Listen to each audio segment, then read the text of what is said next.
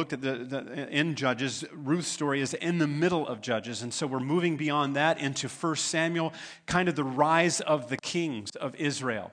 Judges, in, in the book of Judges, God would raise up these judges that would save Israel, but there was a time that they had no king. And so I'm not going to spend a ton of time in the first part of, of 1 Samuel. Um, if you read in the story, there's much more to it than that. But my goal today in the next couple of weeks is to take a look at the first two kings of Israel, Saul and David. I want to look at a bit of the contrast of their lives. And I think that as we look at their lives, we can allow God to challenge our lives as well. The, the contrast of these two men, it boils down to one issue, and it's the issue of the heart, the real them, the integrity of them. You know, the integrity of a person is the real you when no one is around and no one is looking. And so the contrast of Saul and David comes down to the issue of the heart. It's about the right response to God versus the wrong response to God. And so we're going to spend the majority of our time there this week and then next week. So First Samuel, if you track along, if you, if you, you know, enjoy reading the Bible or you read the story, First Samuel starts with a woman named Hannah. Now, the, the, the first thing that we learn about Hannah is that she is a barren woman. She's unable to have children. So it's interesting, isn't it interesting that in all these stories up to this point, it's how many stories in the Bible start with people facing impossible situations? Isn't that a theme through Scripture? I mean, we see it over and over. Abraham and Sarah, they were too old to have children, right? They weren't supposed to have children. God said, I'm going to give you children. And so they kind of took matters into their own hands temporarily. But God gave them a child. They were faced with an impossible situation. Rachel was barren, but then she had children. The Israelites were slaves in Egypt. Pharaoh wouldn't let the people go. They finally broke away, and then, then they're trapped, and then God opens the Red Sea. They get to the other side of the Red Sea. They go through all that they go through, the trials, the tribulations in the wilderness. They come with Joshua to the Jordan River. It's flooded. We looked at Naomi. Naomi faces famine, then loses her husband and her two sons. And so when we look at the Bible, and I think sometimes we can miss it, and that's why we track along like in sunday school we hear these stories and a lot of time we just hear bits and pieces of the story. We, you know like we get samson and he was the strongest man in the bible and yet we don't want to look at the part of his life that is not so pleasant. Massive sexual sin. And so i love that the bible is very real. It's about ordinary average people that needed God, that were broken. And so every one of these situations and these circumstances, they symbolize and they speak to our own weaknesses and our need for God. And so, as, as I've said before, walking with God doesn't eliminate hardships and sufferings, but it helps us to realize how much we need Him, even when we can't see Him in the midst of it. And that, that really boils down to what, what faith is all about is when we can't see Him and we know that He's working in the midst of it. It helps us to hold on to hope that no matter what we're going through, no matter what we're suffering, that's not the end of our story, that God offers redemption through Jesus to redeem every story. And so that's what happens here. Hannah, we have Hannah at the beginning of 1 Samuel. She's barren, she wants a child. She cries out to God. God hears her cry. And uh, so God not only gave Hannah a child, but he gave her a child that would help set Israel back and almost somewhat begin to get Israel back on track with God. If you know the story, she goes to the temple, she's praying, and the priest Eli says, God's heard your prayer. She has Samuel, who God speaks to, and he ends up becoming a priest, a prophet, and a judge over Israel. So he grows up and, and, and, and God speaks different things to him. But uh, as the story kind of tracks along, Hannah dedicates Samuel to the Lord and his work. So we see Samuel ending up working with Eli, growing up under Eli at the temple. And that famous story that God speaks to Samuel when he's eight years old. You know the story where he says, Samuel, Samuel, Samuel thinks it's Eli. He runs to Eli's room and he says, Yeah, what do you want? And Eli says, Go back to bed. I didn't call you happens several times. And finally, Eli, the light bulb goes off in his mind and says, God's speaking to you. Next time he says something, say, Your servant's listening. And God speaks to Samuel at eight years old, gives him a prophetic word. that would kind, to, kind of set things in motion for where Israel was headed. So he's also used by God as he grows up to anoint the first two kings of Israel. Here we have Samuel standing in direct contrast to the evil of the day. Remember, we're in the time of the judges. This is a time of great darkness. The people were doing right, what, what was right in their own eyes. The, the priests, there were priests, and you have the high priest Eli, and he had two sons, Hophni and Phinehas. But the Bible says they had no regard for the Lord. They were corrupt. And it says this that Eli's sons were wicked men. This is for 1 Samuel 2. They had no regard for the Lord. They slept with the women who served at the entrance to the tent of meeting. These guys were corrupt. And so Samuel rises up as, as a contrast to the evil that goes on. So, because of the wickedness and sin of Israel, God allows the Philistines, remember in the book of Judges, that cycle that we talked about? The people would be in captivity because of rebellion, idolatry. They would just say, We don't need God. We push God away. I will do things our own way. Then they go into captivity as a consequence for the sin after a time of great persecution and, and, and captivity, they would cry out to God. God would raise up a judge. The judge would rescue them, give them a time of peace. They would get comfortable in the peace, and then they would disobey God again. This cycle replays over and over about six or seven times. So that's the context of where we're at when Samuel grows up. So God allows the Philistines to, de- to, to defeat them, and he, they steal the Ark of the Covenant. The Ark of the Covenant was the sacred chest that was to be held in the temple in the Holy of Holies, and it represented the very presence of God. So on one day, and Samuel had prophesied this as a boy, Eli's sons were killed. And the ta- there was a takeover by the Philistines. They killed them and they stole the Ark of the Covenant. So this messenger comes to Eli with this horrible news Your sons are dead. The Ark has been stolen at the news that says Eli falls back in his chair and he dies. And so we have another dark time in Israel. But God raises up Samuel, and now you have this man as a priest, prophet, and judge of Israel. And the people come to him, and he's speaking the word of the Lord. Even when, he, when the Lord spoke to him as an eight year old boy, it says this it says the word of the Lord was rare in those days. And because of, of darkness that was going on, God speaking to him, he rises up. He begins to speak to the people again as, a, as somewhat of a judge and a priest and saying, You need to come back to God. Well, there's somewhat of a response to God, but then now here they are. They, they, they come to him and they say, We want a king like all the other nations. And so this was a part of their problem is they, they, they would get into the idolatry of the other nations and they wanted to be like the other nations. And they go to Samuel and they said, Give us a king. We demand a king. We want to be like all the other nations. And so this was, this, this grieved Samuel greatly, and it grieved God. Because God wanted to be their source, God wanted to be their king. But the thing was is they couldn't control God. God is unpredictable and we like something that we can control ourselves because that was the problem is they would take ownership and they would take control from God. This is a tendency for all of us. It's not just their story, this is our story. We have to battle every day to not continue to take control of God, to say, God, I surrender my life. I surrender every area of my life to you. And that'll be a battle that we face all our days. And so once again, they come and they said, We want a king. So God says to Samuel, says, give them this word. And, and, and if, you if, you, if you read, you know the story, God tells Samuel, He said, if you have a king, that, that king's going to make your men go to war. You're gonna, it, there's going to be all kinds of consequences, negative consequences to you having a king. So Samuel goes, here's what the Lord says to all the people. If you have a king, this and this and this and this are going to happen. Guess what they say? Give us a king. We want a king. And so God says, We'll give them a king. But in the midst of it, God is still merciful and loving as he has always been. And so he looks for a man and he finds Saul.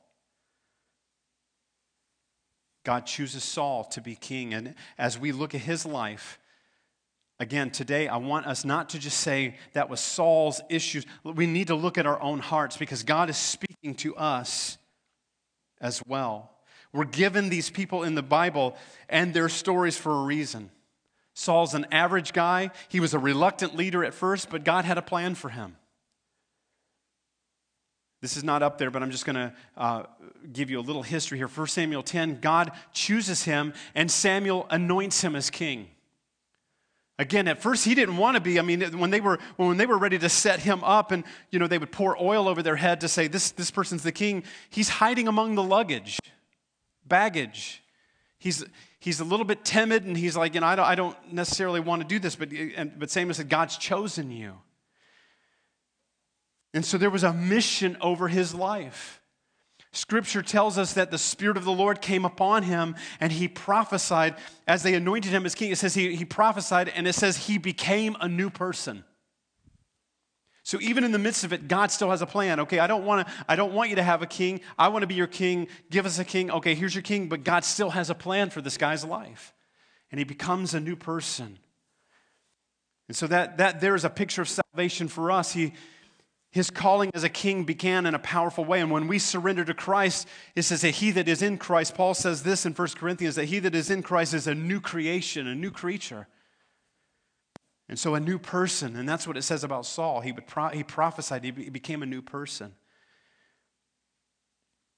God even spoke through Samuel later when he sinned, because we're going to look at that in a moment. But he said this He said, If you would have kept the commands of the Lord, if you would have kept those, he would have established your kingdom forever over Israel. That was the promise. Even in the midst of it, I don't want to give you a king, but you're gonna you're demanding a king, but and here's the word for you. If you would have just done what the Lord asked you to do and followed him, your kingdom would have never ended. In other words, he was saying if you would have obeyed God, God would have blessed you and you would have succeeded as king. And so, just as God has called us to salvation through Jesus and He puts His purpose and He plans for our lives, we also must follow Him in His ways. Not living for ourselves, not living for our will, but surrendering to His will and His way. So, what happens to Saul? Through this story, we will see the wrong response toward God. In David's story, we're going to see the right response toward God. You're not going to see with David perfection and absence of sin, and most of you know his story. In fact, you're going to see some grievous sins that David commits, but this is all about, again, what I said at the beginning. It's all about the right heart toward God. It's the right response versus the wrong response toward God. So, Saul, what was his, what, what happened to Saul? Saul's first problem, we'll go to the the first one, the Saul's first problem was this he did not trust God and he took matters into his own hands. He did not trust God and he took matters into his own hands. And you will see this unfold.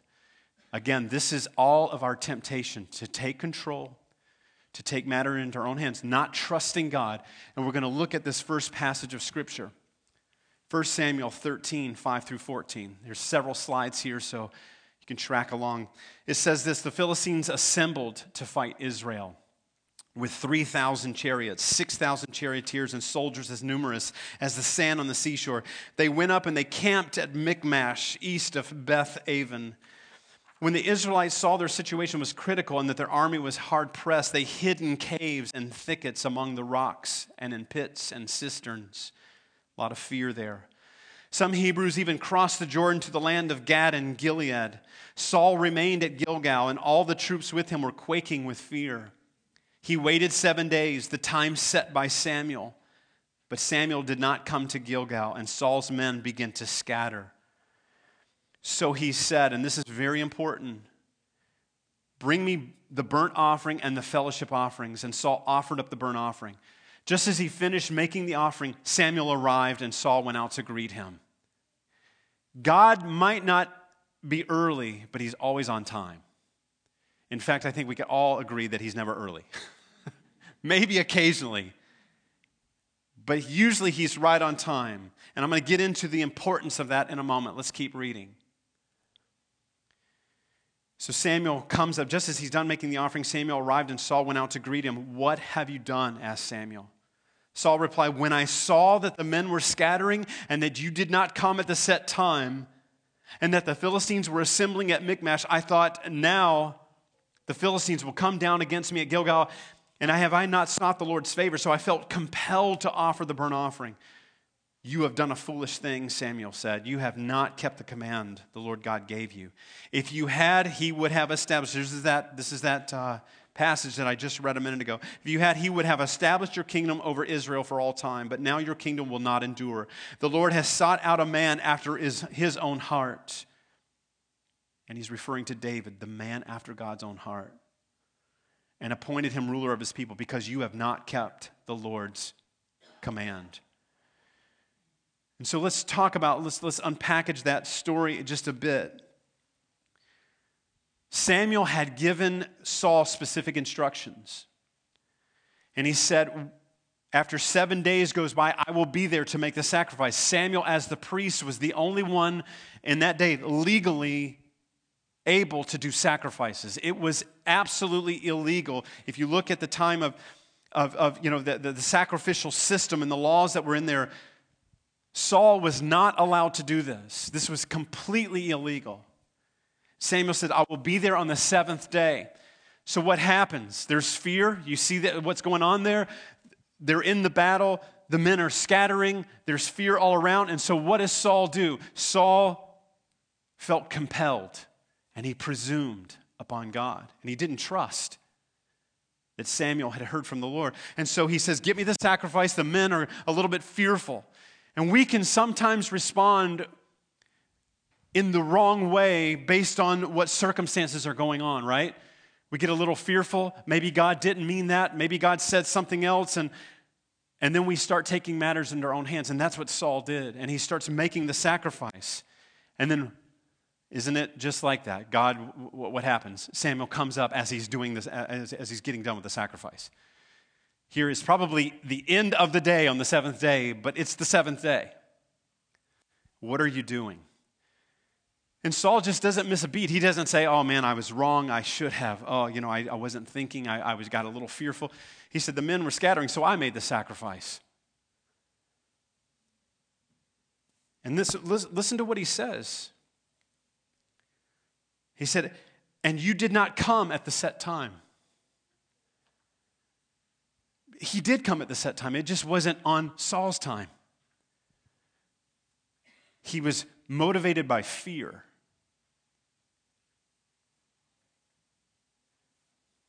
And so, do we trust God? Do we trust God when, we, when, the, when, when, when the Lord doesn't show up and we feel compelled? Do we take matters into our own hands?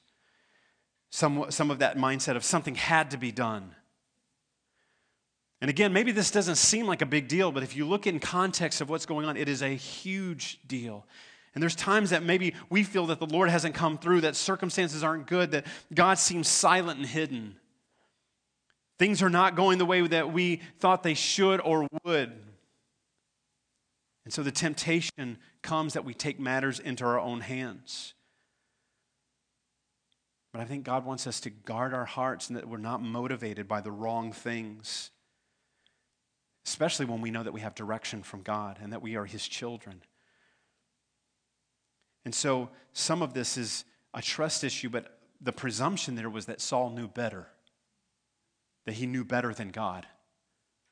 Do we presume that we know better with, than God does, maybe with our finances? you know, God doesn't want me to purchase this yet. He wanted me to wait and save, but after a little bit of time, I have to have that now. And maybe God doesn't really mean that. And then we buy it and we get ourselves into trouble. Maybe in our relationships, you know that God has spoken. And then we begin to justify, we begin to kind of tweak. Maybe God didn't mean what he said, or maybe the rules kind of changed in the middle of it. And God said, No, I, I, you had clear direction from me. Trust me.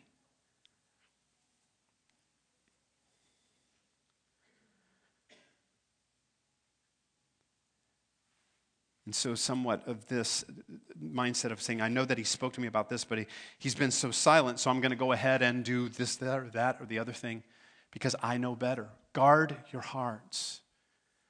Guard your hearts. What's Saul's second problem? Saul's second problem was pride. You would think that he wouldn't struggle with pride because he was a bit of a reluctant leader at first. And so there was a lo- level of humility that was on him at first that I don't necessarily know I, want to be king, but it doesn't take long when you have a little bit of power that pride can enter the door. 1 Samuel 15 starts out, and before we get into the passage, 1 Samuel 15 starts out by Samuel giving Saul a command. So we're tracking along, and, and, and there's this enemy called the Amalekites, and, and Samuel says, The Lord says, destroy everything destroy the whole place because of the evil that they had done to Israel. So Saul destroys everything except. Here's another kind of presumption. Saul destroys everything except some of the choice livestock and the king of the Amalekites. And so we're going to talk about that in a moment concerning Saul's third problem, but that's the setup. So Samuel, he's coming to confront Saul about not fully obeying. And so here's the pride issue 1 Samuel 15 10 through 12. Then the word of the Lord came to Samuel I regret that I've made Saul king because he has turned away from me and he has not carried out my instructions. Samuel was angry and he cried out to the Lord all that night. Early in the morning, Samuel got up and went to meet Saul, but he was told, Saul has gone to Carmel. There he has set up a monument in his own honor and has turned and gone on down to Gilgal. That is a tragically funny passage right there. A surefire way that you have an issue with pride is if you are building a monument to yourself. If I come to you at your workplace or your home and you have a bobblehead of you sitting there shaking and you like to look at you all the time, there's something wrong. There's no gray area here. If you have a monument to yourself, you're dealing with pride. And this is, I mean, this is, this is what happens when it's the subtlety that happens in the human heart. You would, you would think after that other issue that we just talked about that there would be a level in Saul going, I, man, I blew it and I need God's help. And, and so then he, you know, doesn't do exactly what God tells him to do with the Amalekites. And, and so Samuel's going to confront him and is, where is Saul? He's building a monument to himself.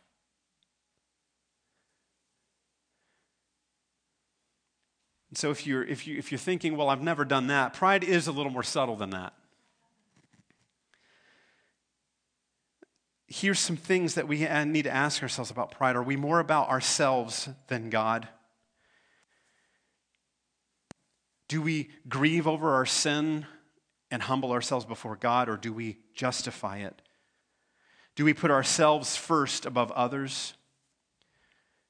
Do we long for attention more than giving God attention? Here's a hard one Do we draw people to ourselves instead of pointing them to Christ? You know, sometimes when we try to be God in someone's life and we maybe interfere with what God's trying to do. Do we honor our opinions and our experiences more than God Himself? Do we think that being up front is more valuable than being hidden? Because in the world standards, that's, that's, you know, you're climbing the ladder and you're getting out front. And in the kingdom of God, it's different. And so pride had so infected Saul's heart that he couldn't even discern that he had not obeyed what the Lord had said. And that's why pride, it, when pride gets in there, pride equals justification of your sin well, I did that because of this, that, and that, and, and instead of just coming clean. I love what John the Baptist said about Jesus. This is the ultimate picture of humility. He said, He must increase and I must decrease. That's the right response. I want Jesus to be seen, not me. I want the life of Christ to be in me. I want to walk in humility, honor, integrity, and godly character by people seeing Christ in me, laying my life down serving out of joy, not caring if I'm seen or not. We must guard our hearts against pride. Saul's third problem disobedience, and that's where we're going to pick up the rest of that story. So Samuel shows up, you know, and he's building a monument to himself. And imagine Samuel standing there, you know, and Samuel was grieved. Samuel loved this man and he wanted him to succeed, but, you know, just shaking your head, what are you building there? Oh, this is a monument to me. And so Saul's third problem, disobedience, we pick up the story 1 Samuel 15, 13 through 23. When Samuel reached him, Saul said, The Lord bless you. He just doesn't even flinch that something might be wrong. And then is what he says The Lord bless you. I have carried out all the Lord's instructions. Yea, me. Thus the monument to myself. But Samuel said, What then is this bleating of sheep in my ears? What is the lowing of cattle that I hear? Saul answered, The soldiers brought them from the Amalekites. They spared the best of the sheep and the cattle. Listen to the justification to sacrifice to the Lord your God.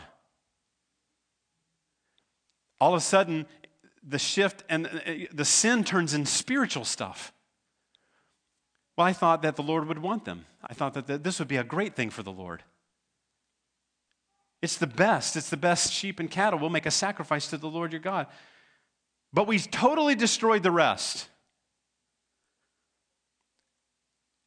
And you see Samuel, enough, almost interrupting him. Enough of this. You're digging yourself into a d- deeper hole. He said, Let me tell you what the Lord said to me last night. Tell me, Saul replied. Samuel said, Although you were once small in your own eyes, humility. See, he, he had humility. Did you not become the head of the tribes of Israel? The Lord anointed you king over Israel, and he sent you on a mission saying, Go and completely destroy those wicked people, the Amalekites, wage war against them until you have wiped them out. Why did you not obey the Lord? Why did you pounce on the plunder and do evil in the eyes of the Lord? And here we go again. But I did obey the Lord, Saul said. I went on the mission the Lord assigned me. I completely destroyed the Amalekites and brought back Agag, their king. Have you ever tried to talk to your kids and you are saying, Why didn't you clean your room? And they said, Well, I did clean my room, except for that big, gigantic pile in the middle. Well, there was a justification. That pile, there was a reason for that pile. I cleaned the whole room. And, and you know, and, and, and, you're, and you're going, that doesn't mean clean. The gigantic four foot pile is not clean. We have a different definition of clean. And you see him still justifying. He said, I completely destroyed them and brought back Agag, their king. The soldiers took sheep and cattle from the plunder, the best of what was devoted to God. Here's the spiritual twist again. In order to sacrifice them to the Lord your God at Gilgal. But Samuel replied, Does the Lord delight in burnt offerings and sacrifices as much as obeying the Lord? To obey is better than sacrifice, and to heed is better than the fat of rams. For rebellion is like the sin of divination or witchcraft and arrogance like the evil of idolatry. Because you have rejected the word of the Lord, he has rejected you as king. This is a heavy, sobering passage. And what we learn from there is God, help me never to justify my sin. Help me to never justify my disobedience. What is Samuel saying? He said, God doesn't want your sacrifices, He wants your heart. That's, I mean, I, I imagine Samuel somewhat even weeping, saying, Saul, God loves you so much. If you could understand how much God loves you, you wouldn't be doing this right now. He set you apart. He anointed you. He would have given you a reign that would have never end. Your children would inherit the kingdom. You would, you would, you would be right where God wants you to be. He doesn't want your sacrifices, Saul. He wants your heart. A heart that's fully and tr- uh, fully trusts God to the point where you're fully obedient. Because again, he didn't, you know, when you, when, you, when you take matters into your own hand, you have an issue with trust. Disobedience boils down to distrust. I won't obey because I'm not fully convinced that God is, has my back and he's for my good. And what Samuel saying too is, you know, here's Saul saying, Well, I 90% obeyed you, uh, obeyed the Lord.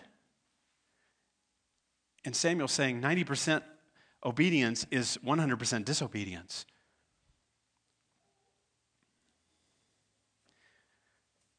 Again, because of Saul's pride, not knowing who he truly was, he de- deceived himself into thinking that he had done what the Lord wanted. Here's the sacrifices, they're for the Lord.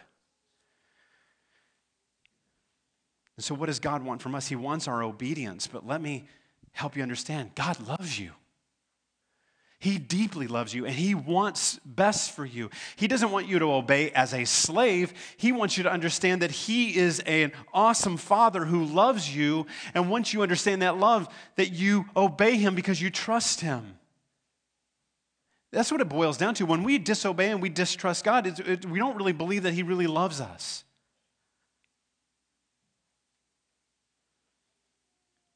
And when we don't understand that, we don't understand our identity in Christ and what we have in Christ, we'll tend to question why. We'll make excuses for why we won't fully obey. Christianity is surrender, but it's not surrendering to a dictator. It's surrendering to a father who loves us to the point where he proved his love that he sent Jesus to die on the cross as a demonstration of his love. Don't ever question God's love. Look at the cross. And then he's saying, if you understand that love, then you gladly obey. You know, you can make your kids obey, but it's way sweeter when they understand that you love them and then they obey. So, Saul's fourth problem this is the last one self preservation. Self preservation, this is one I deal with regularly. This is, a, if I can go ahead and confess that before you, I deal with self preservation. I don't know if it must be somehow the insecurity of how I was raised and some of the things that happened in our home, but self preservation, and I know all too well, and I regularly repent for this sin. But it's when we're confronted on something, we self preserve at all costs. It's a form of pride. We don't want to look bad. We want to, to appear that we have it all together. I think that, that a lot of times we deal with this in, in, in the church, especially. Well, I've got God, I'm, I'm not supposed to really struggle. And so we put out the appearance that we have it all together. We protect our reputation. We fear transparency and vulnerability because we don't, we don't, want, to, we don't uh, uh want others to know that we struggle. And ultimately, it comes down that we aren't honest before God and others. And let's look at 1 Samuel 15 and look at Saul. Continuing in this story. So he's been confronted twice in major sins. And he starts out well in this passage. I mean, Saul says, I have sinned. I've violated the Lord's command. So finally, the, the light bulb goes off, I guess, a little bit. I have sinned. I violated the Lord's command and your instruction. I was afraid of the men and so I gave in to them. So he's talking about he was motivated by the wrong thing. Now I beg you, forgive my sin and come back with me so that I may worship the Lord. But Samuel said to him, I will not go back with you. You have rejected the word of the Lord, and the Lord has rejected you as king over Israel. As Samuel turned to leave, Saul caught hold of the hem of his robe and it tore. Samuel said to him, The Lord has torn the kingdom of Israel from you today and has given it to one of your neighbors, to one better than you. He who is the glory of Israel does not lie or change his mind. God does not change. He is, and then it says, For he is not a human being that he should change his mind. We need to understand the power and the authority and the majesty of God. Saul replied, I have sinned. But what does he say? Please honor me before the elders of my people and before Israel. Come back with me so that I may worship the Lord your God. So Samuel went back with Saul, and Saul worshiped the Lord. So at first, he sounds like he's truly repenting. But then what happened? He first wants Samuel to come back with him. He knows who Samuel is. Samuel is the prophet, the priest, and the judge. He's a big deal. When Samuel would come into communities, people would kind of go, okay, what's, the, what's he doing here? What's the prophet doing here? And so what does Saul says? Okay, I'm sorry, I sinned. Now will you come back and worship the Lord with me? This was an appearance thing. This was self preservation. Let's go back. And then the people can see that Samuel, the priest, the prophet, the judge, is with me. And now I won't look so bad. Because at first Samuel says, I'm not going back to you. I think he's on to him. You're just protecting yourself.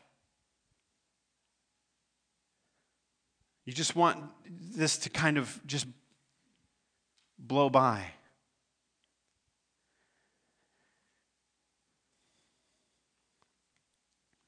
Because the people will see that I'm with Samuel. The people think I'm great. And then verse 30 is the tragically sad verse. He says this and somewhat. He says, Okay, I blew it, but now honor me in front of the people. You see the problem there. He's still hanging on to his reputation. I don't want to look bad. So he's wanting Samuel to come up and get out in front and put his arm around him and say, you know, yeah, he, he had a couple little mistakes, but this guy's awesome. Yeah, honor me, honor me. Once again, he's like, honor me in front of the people. Uh, and before you do, can I go get the monument that I built myself? Maybe we can set that up too. And it's tragic and it's sad and it's somewhat humorous, but it's, it's heartbreaking. I blew it, but now honor me in front of the people. He had an opportunity to have an impact in ministry that day. Can you imagine if he would have gotten before the people and he had said, I blew it. I sinned against God. And I want to just call a day of repentance right now. It's going to begin with me as your leader, and we need to get right with God. And I am not going to make any excuses. I don't want Samuel around here to think you make him look make, make me look better. I want to just be honest before God. Can you imagine maybe what would have happened that day?